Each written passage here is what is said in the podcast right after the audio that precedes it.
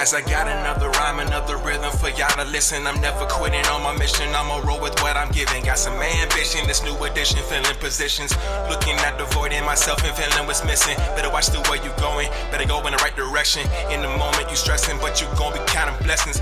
And I know that for certain. Keep on working, open curtains, haters swerving, cause they ain't ready for your final version. Whoa. I'm never gonna give up, give up. Fall down, I just gotta get up, get up, yeah.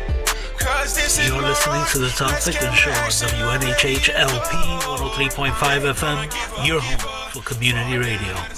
Good morning, everyone. We're going to jump right in because every moment is precious in life and in life, life and in lifestyle. Uh, really a pleasure and opportunity this morning on the Tom Ficklin Show, where it's Monday, November 13th, and wherever you are on the planet, wishing you uh, peace and, and health. Uh, but the topic is sleep, physical activity, diet, and glucose variability among middle aged uh, to older adults with type 2 diabetes. Uh, sleep, physical activity, diet, and glucose variability among middle aged to older adults with type 2 diabetes. That's certainly a mouthful, and we're going to talk about what you put in your mouth, and, and that's that's very important. Uh, but also how you uh, what you do before you kind of digest things? Because the, the body mind and I, I, I, dare say the spirit is all all connected. We have uh, dr Soohyun nam with us uh, to help us clarify what does sleep physical activity diet and glucose variability mean among middle-aged uh, older adults with type 2 diabetes. And not only what does it mean but but but some of the uh, the, the, the research the the new scientific discoveries the clinical trials just the the pursuit of knowledge in, in terms of us living more, health, more healthily on the planet and what you can do uh, to live more healthily on the planet. I'm joined by uh, Reverend Dr. Leroy O. Perry, pastor of St. Stephen's AME Zion Church and cultural ambassador to the Yale Clinical Research Program. And Reverend Elvin Clayton is with us, pastor of Walters Memorial AME Zion Church and cultural ambassador to the Yale Clinical Research Program. Dr. Nam is a, uh, a nationally certified nurse practitioner she currently serves as an associate professor at the Yale School of Nursing, which she was just kind enough to share with me has just celebrated its 100th anniversary, the oldest nursing school in the United States. I mean, that's just something to celebrate just in, in itself. Dr. Nam's focus has been on working with adults of diverse uh, races and ethnicities, and her passion lies in understanding and and providing the multiple barriers uh, uh, proving, I say, should say, the multiple barriers to accessing and navigating healthcare systems while managing chronic disease. Basically, she wants people to stay healthy. She's researching that. She's focused on that, and she's expert at that. She has led a, a number of projects uh, focused on control and prevention of type 2 diabetes. And we're going to unpack some of these terms type 1, type 2, et cetera. Uh, but type 2 diabetes, hypertension, and, and obesity on this show, Doctor, and with uh, Thanksgiving coming up, everybody, I mean, let's really, the, the, holidays, we know people put on pounds during this holiday season. So let's really pay attention and kind of listen to her, ex, her expertise and what she's going to share with us.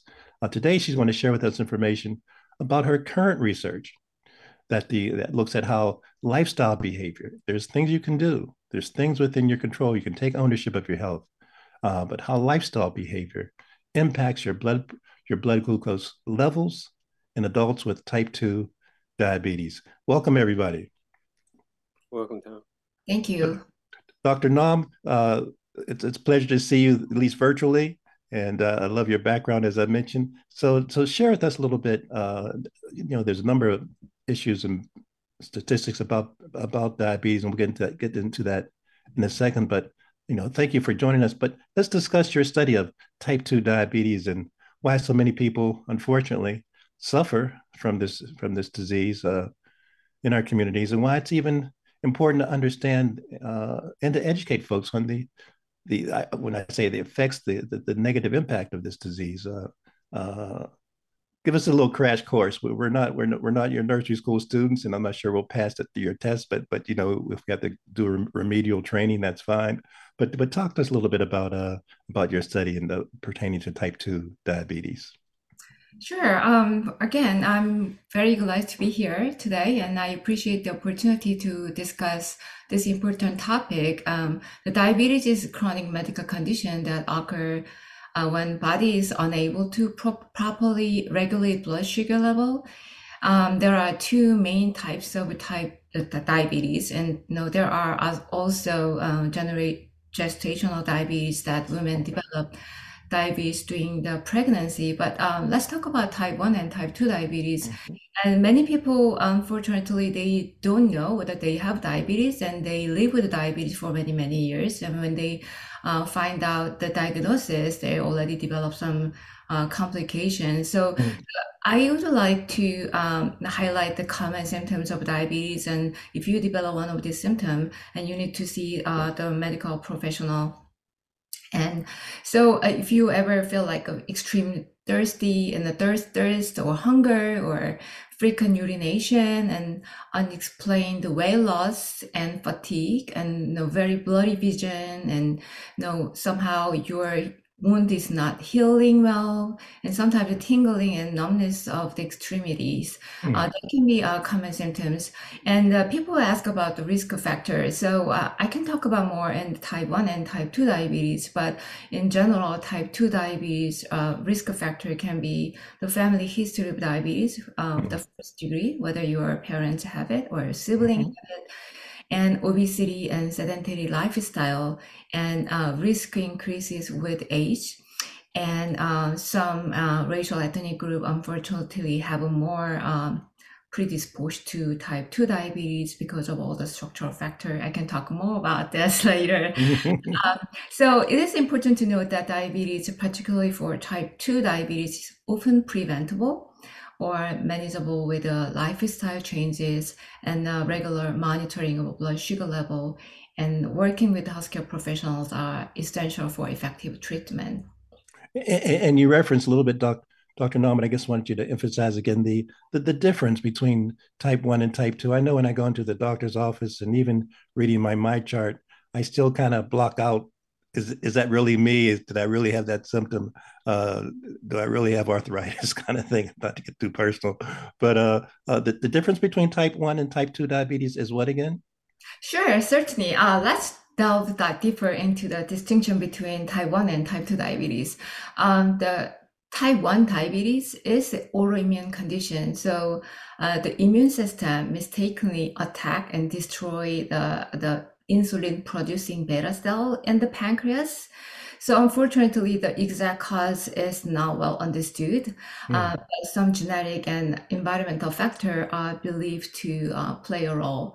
Uh, but type 2 diabetes is primarily associated with insulin resistance, mm. which is the body cells do not respond to effectively to insulin. So in other words, when cell in your muscle, fat, and liver don't respond well to insulin. So they cannot easily take up glucose from your blood. So when you get the blood test, you have the high blood sugar level in your blood. So as a result, your pancreas make more insulin to help glucose enter your cell. So um, the lifestyle and environmental factor, uh, such as uh, obesity, physical activity, and mm. Uh, your built environment or social environment, can contribute to the development of type 2 diabetes. So um, then onset of type 1 diabetes, as, as you may know, um, this is more like a genetic um, uh, cause. So that typically develop early in life, often during um, childhood or adolescence. Mm-hmm. And it has a relatively very short onset. Um, while the type 2 diabetes is more commonly diagnosed in uh, adults, uh, but although the prevalence of children and adolescents is increasing because mm. of the rising obesity rate. So you can imagine type 1 diabetes treatment is life uh, require lifelong insulin therapy. Um, people with uh, type 1 diabetes, they may use insulin injections or mm-hmm. insulin pump. Mm. Uh, type 2 diabetes, uh, depending on how severe the condition is, uh, initially uh, we managed through the lifestyle modification, adopting healthy diet, engaging in uh, regular physical activity, and maintaining a healthy diet. And then uh, medication can be prescribed. In some cases, insulin treatment is required. So um, for the prevention, um, the type 2 diabetes, um, many cases, it can be preventable or Mhm. can be delayed with lifestyle changes, um, which is you healthy diet and physically active and managing body weight.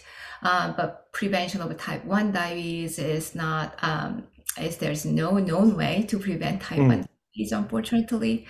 And then, um, then the, again, the risk factor can be um, of the type 2 diabetes is all like unhealthy lifestyle um, and some stress.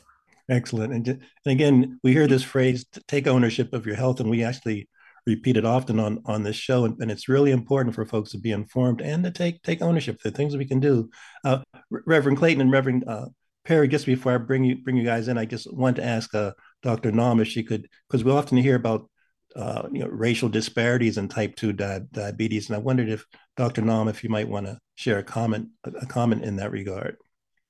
Absolutely. So health disparity in type 2 diabetes within racial and ethnic um, underserved communities are a significant concern um, because uh, the population face uh, that population face higher rates of uh, morbidity and mortality associated with the condition. Mm. So racial ethnic minority group, uh, particularly African American, Hispanic, Latino American, uh, Native American, and some Asian American subgroups uh, tend to have a higher rates of type 2 diabetes compared to non-Hispanic whites. And also the diabetes-related complications Mm.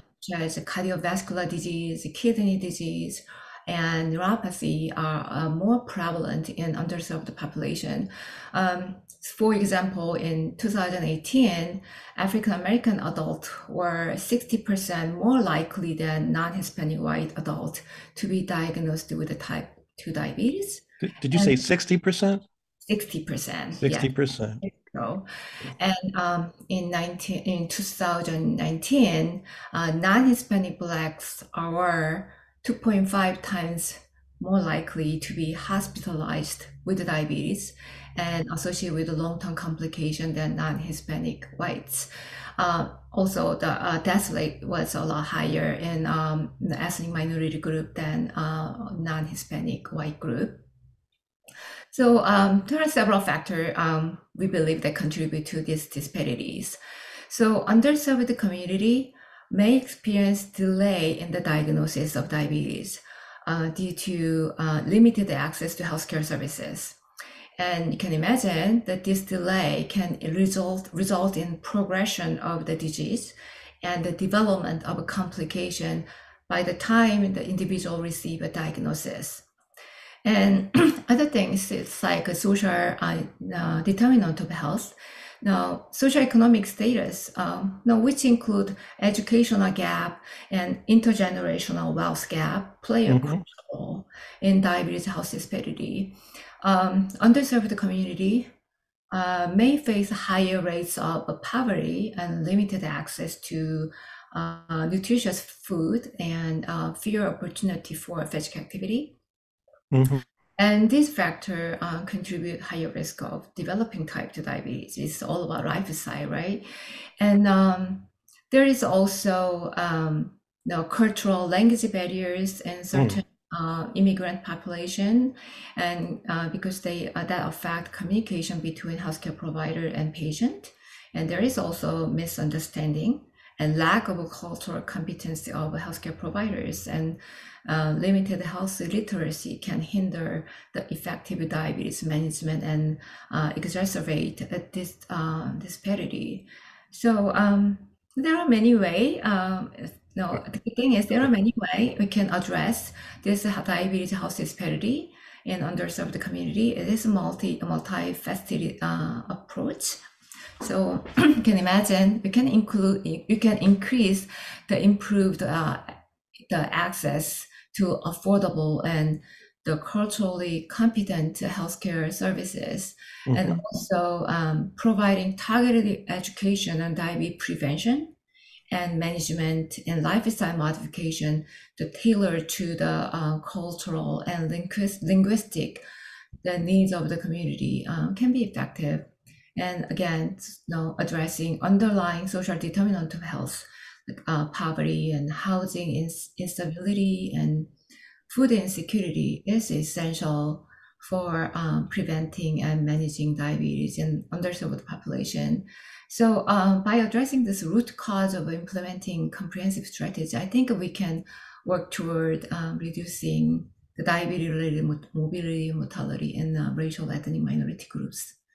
And Dr. Nam, in terms of working toward, we're going to dive in into the, the, the study that you're involved with and how people can can be involved because it, your your the litany and the descriptive and the delineation is just so so impressive. Uh, uh, but, but we're going to say that we're just not here to to to to, to bemoan the fact, but but there's some proactive steps that we can take individually, and then you're again in terms of your study. But but Reverend Clayton and Reverend Perry, just uh, Dr. Nam, as she was speaking there, I, that that you you mentioned enough for like five more shows, Dr. Nam, for us to for us to discuss. Just just in terms of that, I I wonder, Reverend Perry, whether you, any any immediate thoughts came to your mind before we asked Dr. Nam to more delineate her her study and how people can get involved, and Reverend Clayton as well. Reverend Perry.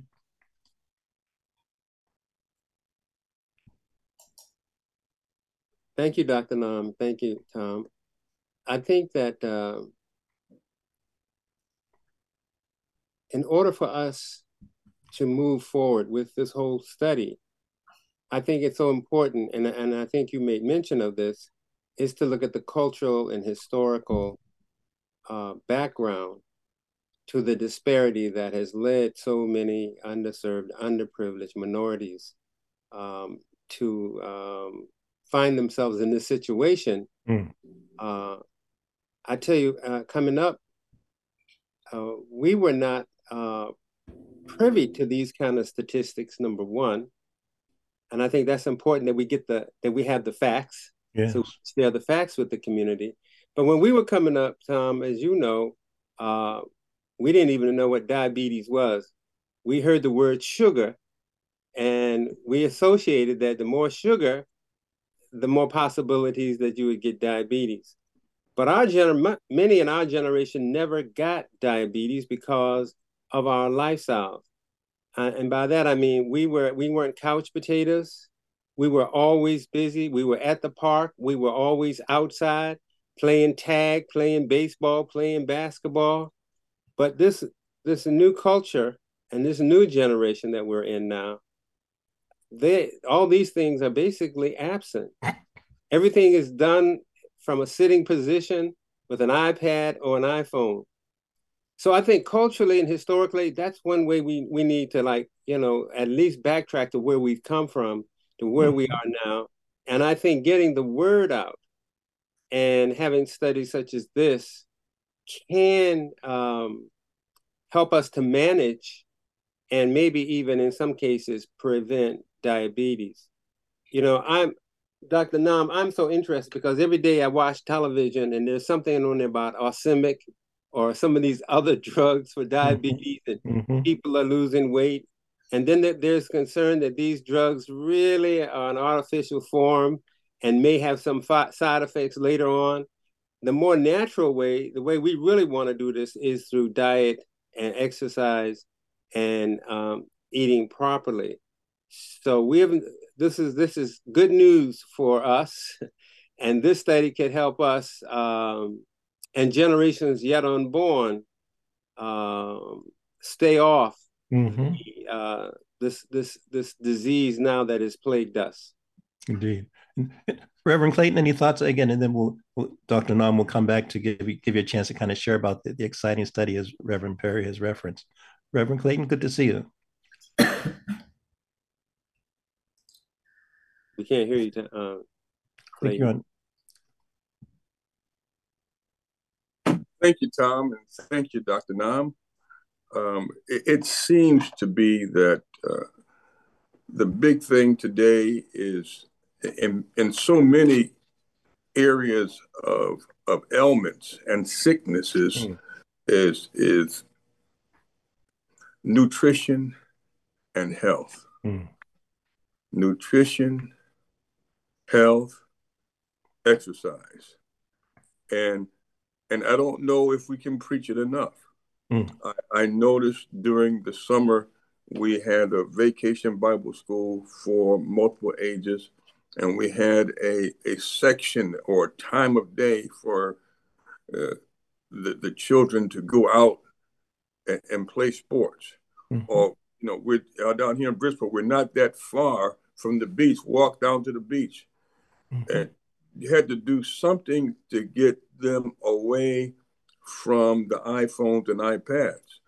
And, and even now in the senior citizens, uh, mm. how they have time for from chair exercise to line dance. Mm-hmm.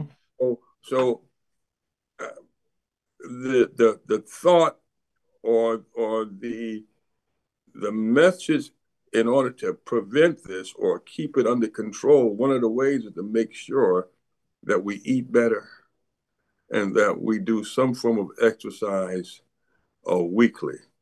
I even started a new regimen, uh, pickleball. Ah. and and uh, the only thing wrong with pickleball, if if those whom you play with don't show up, then you lose your day. So I may have to find another sport to to to deal with my desire of defeating people in some kind of activity. All right. Dr. Nam, let, us pass the pass the mic to you. Uh, tell us about the study and, and this word, this this phrase, glucose variability, and how people can kind of participate. We're really excited. Sh- share with us, please. Sure. Um, so uh, I can share with why I'm so drawn to this study. Um, you know, uh, I've been conducting the diabetes research for over 15 years, and you may hear about the hemoglobin A1C uh, when you get blood work done uh, from doctor's office. And the hemoglobin A1C is the, the marker of the uh, average blood glucose level over the, the previous two to three months. So it is uh, the primary metrics uh, used to predict diabetes complication. So, however, the study shows that near normal people, even though they keep the near normal hemoglobin hemoglobin A1C level, that did not consistently improve cardiovascular disease outcome mm. in person with a type 2 diabetes. So individuals with a similar hemoglobin A1C value uh, can have a, remarkably different glucose profile. So for example, the person with um, 200 high blood sugar and 60 low blood sugar and repeatedly up and down, up and down over the past two to three months versus another person with a stable 126 they both can have hemoglobin A1C 6%, which is for good control um, because the hemoglobin A1C level is the average measure. Mm-hmm. But drawing uh, the body of evidence suggests that the repeated the glycemic oscillation, like a fluctuation, increase the level of uh, inflammatory cytokinin and that induced all the endothelial dysfunction in individual with mm. diabetes and that actually linked to cardiovascular complications. Mm. So now we have a technology unfortunately, to measure glucose level every 50 minutes uh, without poking our fingers. Uh, that is the continuous glucose monitoring. We call the CGM. But then um, what I found is insurance coverage and the qualification for um, CGM use for type 2 diabetes still varies by payer. Um, living a low income individual on Medicaid without coverage. So um, I look it up, and as of 2023, only 14 states uh, fully cover CGM for Medicaid patient, inc- including Connecticut. We cover all. Hmm. Uh, so I believe the evidence to support the potential, the benefit of CGM use uh, by you know examining who would benefit from CGM in diabetes outcome is necessary and also learning about the relationship between lifestyle and glucose is mm-hmm. very powerful to improve diabetes outcome. So my study will uh, address those issues. But, but Dr. Nam, so so walk us through, help us to visualize we're blessed to have the, to have a, a, significant audience for this show. So someone could be listening and might want to even get involved right now before we even uh, conclude for another 30 or 40 minutes. So help us to walk through someone's listening. They want to be involved. How do they sign up? Uh, is it is there something they have to wear? What's the what's the process? Uh, Sure. So uh, the participants uh, will, um, at the base baseline, we will send a survey link to their email and they can um, complete the survey on their convenience. They can stop you know, one survey, they can do one survey and then stop and then do it finish. They can resume next day. So they're on all their pace. Then um, after they complete the survey, by the way, the survey is about their demographic and their uh, lifestyle behaviors and their stressful, stressful event and other neighborhood environment survey. Then once they finished, and we'll see them in person, and mm-hmm. we implant continuous glucose monitoring uh, sensor under their arm. So it's use uh, it is looks like a stamp. So we kind of pump the stamp to their upper arm, and we use a Libre Freestyle, and and then ask them to leave it for 14 days. It is mm-hmm. waterproof, and no, they can wear during the showers or swimming, and they don't have to do any pay attention to anything. They just once we implant, they just stay for at least 10 to 14 days.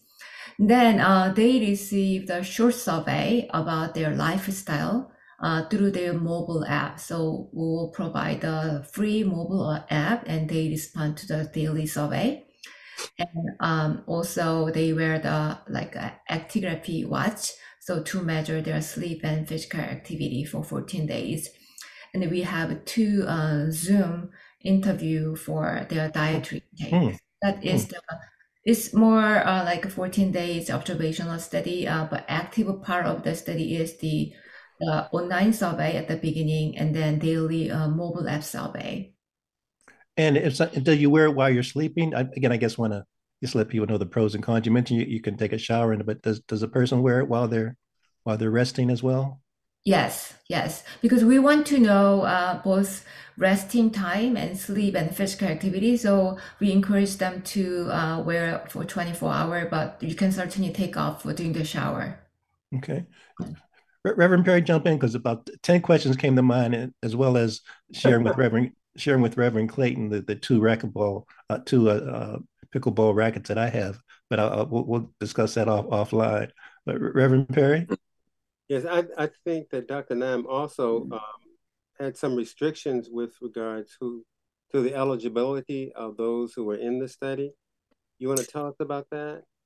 Absolutely. So uh, anybody uh, with uh, type 2 diabetes, they can uh, participate. Um, no, initially we set the age limit between 40 and 70, but we are working on to expanding that uh, age limitation from 18 to 80 years old because we have many community members reach out to us and they want to participate and we believe they can uh, follow the study protocol very easily. Um, no, some of them, no, in the, initially we thought, oh, maybe people with uh, old genera- older generation, they may not familiar with all the mobile app and mm. using smartphone, but we found out that was wrong. so we'll expand the age limitation. So that is uh, the inclusion uh, criteria. And then we are not inviting uh, women, pregnant women, uh, or um, somebody who are actively treat, uh, receiving treatment for terminal cancer or schizophrenia or some some uh, person who stay up night because of their work schedule. Uh, so those people, unfortunately, is not uh, will be, will not be invited to this study. And Dr. Nam, how does how do folks kind of you know reach out, contact you, get a, get more information? We really want to kind of pump this up, so to speak. This is really exciting. Thank you. So um, yeah, so I can share the um, the study flyer with the cultural ambassador group and also we have a facebook page so i can share the link. Perfect. Perfect. appreciate that. Reverend clayton? Yes um, dr nam what happens uh, if the patch for some reason falls off? Will the people continue to be able to stay in the study or can you reapply it or it have to be on a certain amount of days in order for you to get the data that you need? That's a great question. So we ha- it happened actually several times.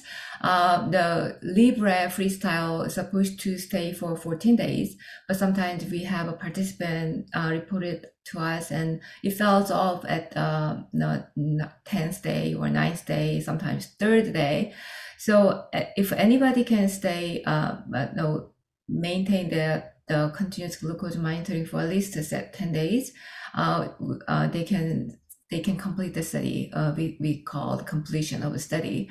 And if somebody um, has some issue that falling off earlier than 10 days, and we are going to reimplant that um, CGM. So the we figure out why that fall off sometimes, and that know, bump into some, some doors or um, you know somehow they have a lot of hairs in their arms, so that doesn't stick that much. So we just want to make sure to find a good location and um, secure with other extra band-aid. Thank and, you. And is there a, a, monetary kind of compensation or kind of a way of, a, of expressing your appreciation for people to participate? Absolutely. So, um, so baseline survey, once they uh, complete the uh, online survey, we pay $30 at the baseline. Then uh, next 14 days, uh, they keep the continuous glucose monitoring and continue to wear the, the watch. They just simply just wear it. Uh, they don't have to charge any watch. And um, then they the pro- they uh, respond to our daily short survey, which takes about one to two minutes, uh, but four times a day. Then uh, at the end of the study, they receive additional $170. So it total would be $200. Excellent, excellent.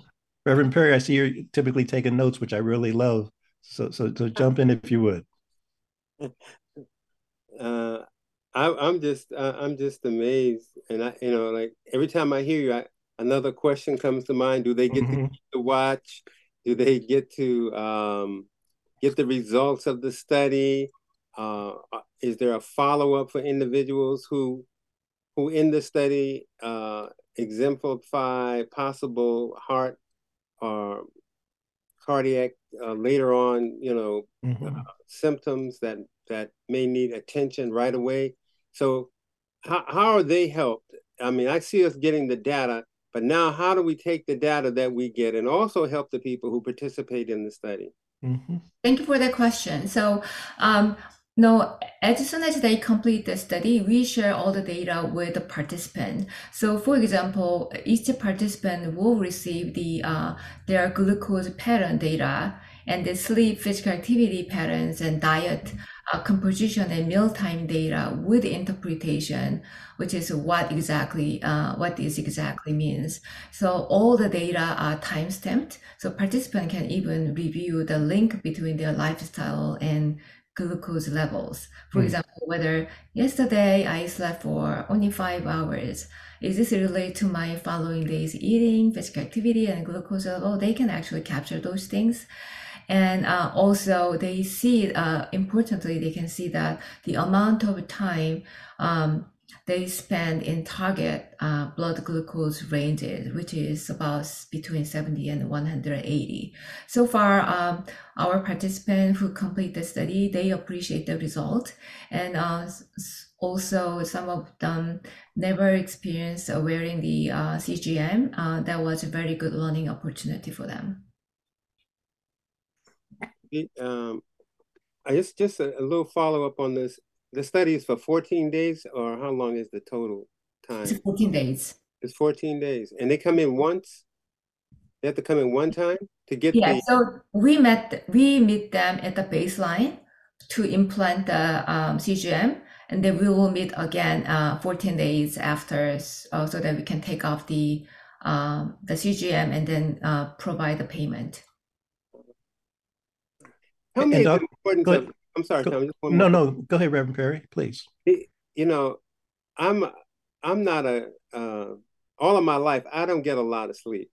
okay, I go to bed at one. I get up at four, five, six sometimes, and it never. It's always between that hour. How important is sleep? Uh, in in your study or just in general because it seems like everybody has a different understanding it. Some people say it depends on your body, it depends on what you do. Uh, so in this study, why is sleep mm-hmm. monitored? Because of what importance does it have with diabetes? Mm-hmm. Sure. So no, people, most of people understand about the role of physical activity and um, the diet, but sleep actually is becoming more, uh, like I would say, more emerging lifestyle factors and contributing to obesity and type two diabetes and some like uh, mental health, like depression. So uh, we believe that uh, sleep, when you uh, just you can imagine a lack of sleep. No, you're not just for um, no, feel very tired the next day. Um, no, we also uh, our body increase the uh, appetite hormone, so you tend to eat more, uh, uh intake, consume more, consume more high in high calorie intake. Um, also, that that that contribute to obesity, and uh, also sleep is interact with other healthy behavior like eating again, eating and the physical activity. But you're not going to have a lot of exercise, or you tend to more sedentary after your lack of sleep. So there is like interaction uh, interrelationship between with other um, healthy behavior and the mood, and also uh, physically, uh, you release more um, the obesity um, favoring hormone to the body. That's really important.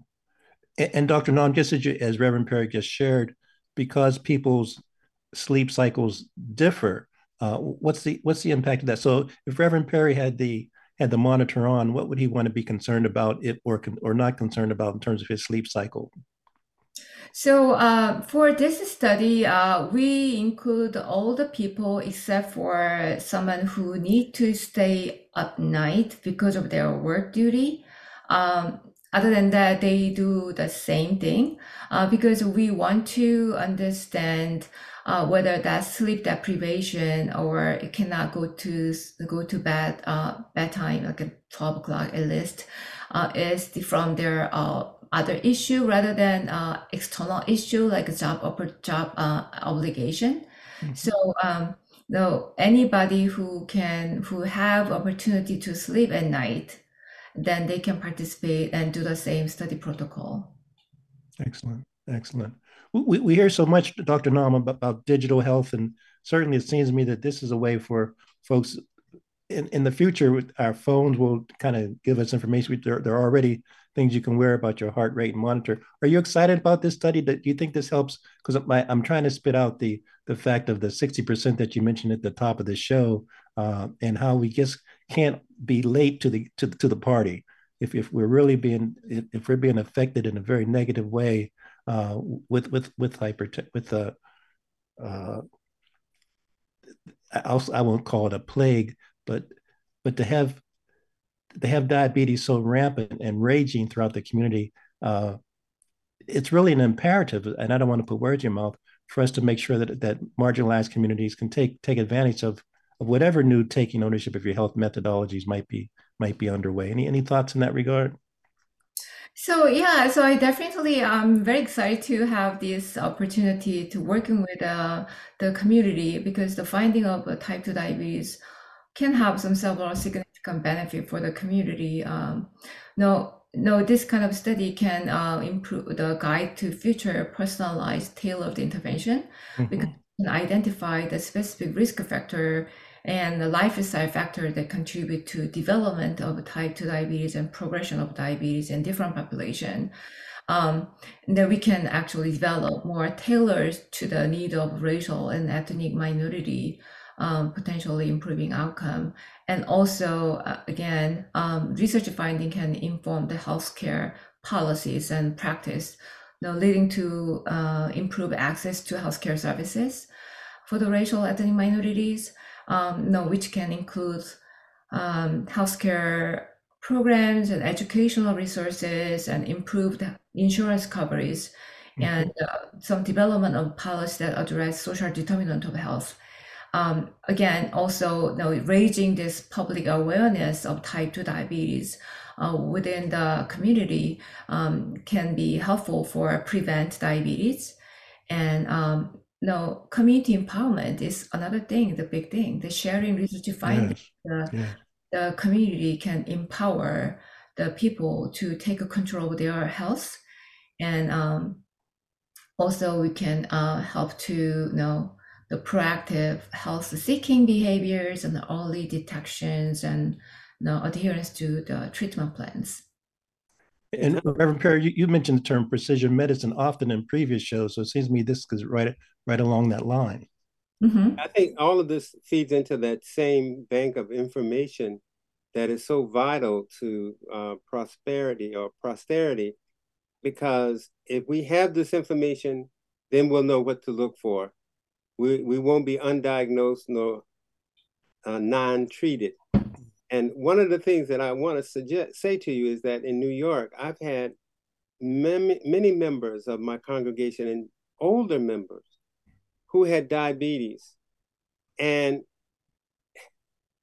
what happens to them is just is unconscionable. First, they first you, you hear they have it and you think that everything's all right. Then the next thing you know, they're taking off a toe, a foot, a arm, a leg, and and then they're in a wheelchair, and then they're in a nursing home. I mean, we really need we. I mean, this is this is so relevant and pertinent to where we are, and we really need to push this because those people who are being cut up are mostly black people. Mm-hmm. And and these are people who have probably been not getting the proper access to care or dealing with doctors with implied bias. And so they just let these things gravitate to a point where it, it becomes horrendous. So this is why, you know, I really want to be a mm-hmm. part of this study because I'm trying to prevent something that I've seen mm-hmm. that is mm-hmm. that is that is damnable in, in, in healthcare and in our community because of lack of access, implied bias, institutional racism. So for this program, for this project to be presented to us, it gives us a mandate that we we need foot soldiers out and we need to get people involved in this as soon as possible. Mm-hmm. Mm-hmm. Mm-hmm. Dr. Nam, what's what's your target goal in terms of and Reverend Perry, I really appreciate you sharing that. Dr. Nam, the your uh, your desired enrollment rate is is, is the study going to uh, for another year? What's the duration and, and how many folks are you looking to recruit? Sure. So, uh, we start the study uh, early this year, and our um, target goal is to recruit 200 people from uh, community. And over the course of what time? Over the next oh, year? Until, until 2025 December. Okay, so we, we, we so yeah we have we, we have our marching orders in front of us. Re- Reverend Clayton, and as we kind of have another 10 or so minutes to kind of wind down. Well, he, he's playing the guitar. That's why you can't hear music. I want to say one more thing, actually, uh, if that is okay. Please, Reverend. I mean, uh, Dr. Nam, please. No, um, oftentimes I when I say this, it's well received from uh, Black community because um, you know, we I work with the Black men many many times, and they sometimes they are put their own health aside because they have so many uh, competing life demands. But when I say this, and they actually get it, and they actually work uh, for the preventing diabetes and um, adopting healthy behavior. So I would say like a generational impact of the type 2 diabetes. Uh, there is such inter- intergenerational consequences of type 2 diabetes. For example, individual with a family history of type 2 diabetes. Uh, I mentioned that is a first degree uh, relatives that it have a high risk for developing the condition.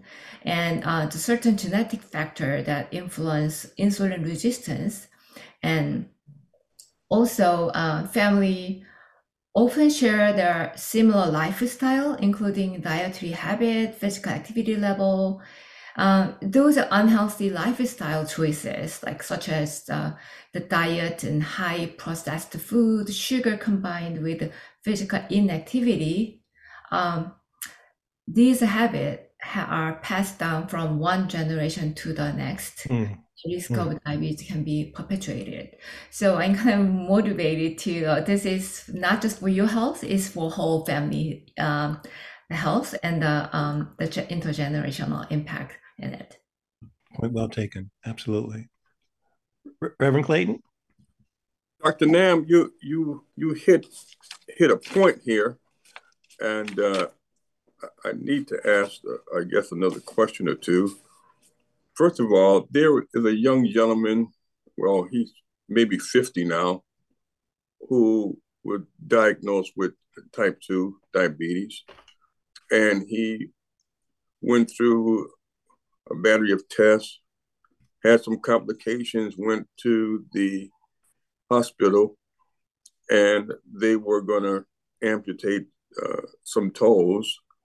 And then he went to, got a second opinion, and they decided to do something different to, to save the toes. It, it's this common that that one can actually miss uh, something as serious as moving toes or a foot, and, and someone else can say, "I think we can save it by doing something different." Mm-hmm. So I think that is um very challenging uh, situation if you have a, a, different opinion from two different uh, providers. And um, I don't have the specific answer to this. Uh, I don't know the specific context, but um, uh, making like informed decision is the, one of the most challenging thing. And the uh, no, that's uh, dealing with a uh, type two diabetes or any other chronic illnesses and um, I would have like more genuine conversation with uh, providers and uh, bring a lot of question to each provider. I got this information from his. What do you think about it? And so you understand. You you want to make sure that you understand the context and then the risk and benefit.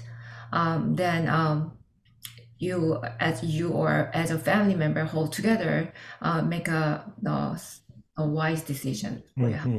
Mm-hmm.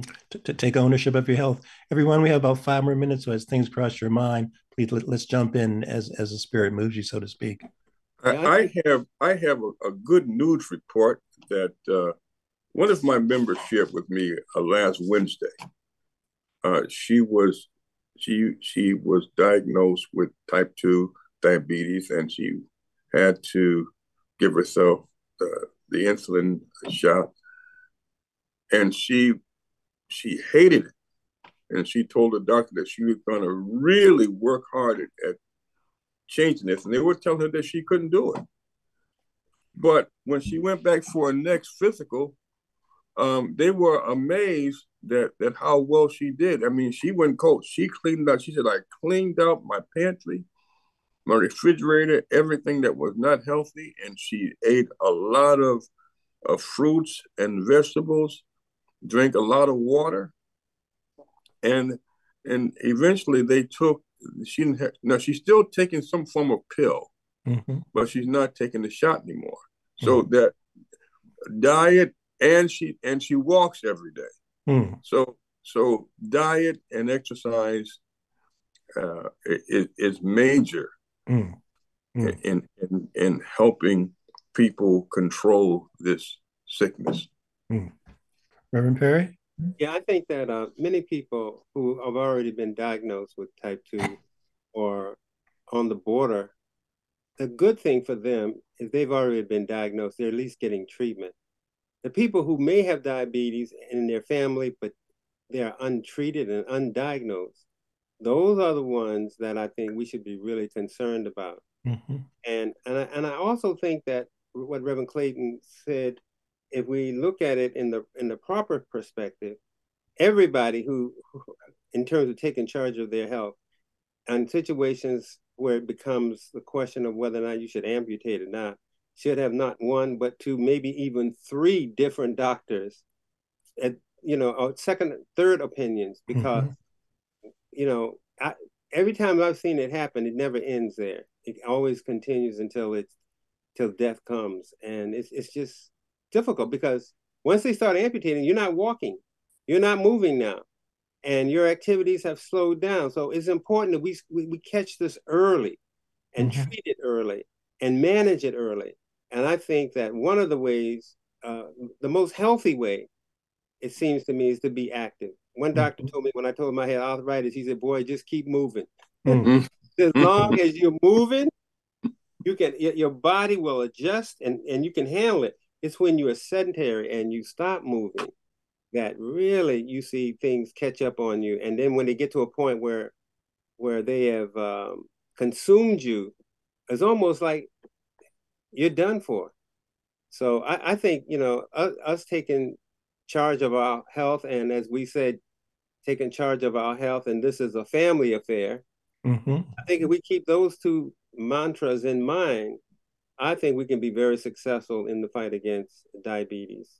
Excellent, excellent, Dr. Nam. I want to give you the give you the last word, and uh, uh, you know, take two or three minutes because you you've just your opening remarks was a, a thesis and a, and a a book about issues we need to need to address. I really appreciate your laying out the the the, the gestalt, the context of everything that we're working with. But I want to guess whatever's on your heart and mind as we as we kind of conclude. Want to give you another two two minutes or so to kind of share as we as we conclude the conclude the, this particular show. So um, again, uh, I I think I spoke uh, many times about the prevention and health, the importance of lifestyle modification. So I hope the study can uh, raise the um, the awareness of type two diabetes in the community, and also um, now people can have um, more informed decision as a uh, you know, manage chronic illnesses, and also people um, tend to blame for the, the once they have diagnosis and they people people just tend to blame uh, like oh i should have done this and done this and then it's not always that is the case uh, there is uh, again social and uh, built environment factor in playing a role so so i have this uh, study finding can have some potential to drive some positive change at uh, various level not just from the individual health outcome, but to uh, broad social impact. Mm-hmm. Um, you know, with a specific focus on addressing the unique needs and challenges faced by racial and ethnic minority uh, communities. And Dr. No, I'm sorry, go ahead, Reverend Perry, please. I, I tried to sign into your note in the chat and it will not let me. Is there something um, that we should do?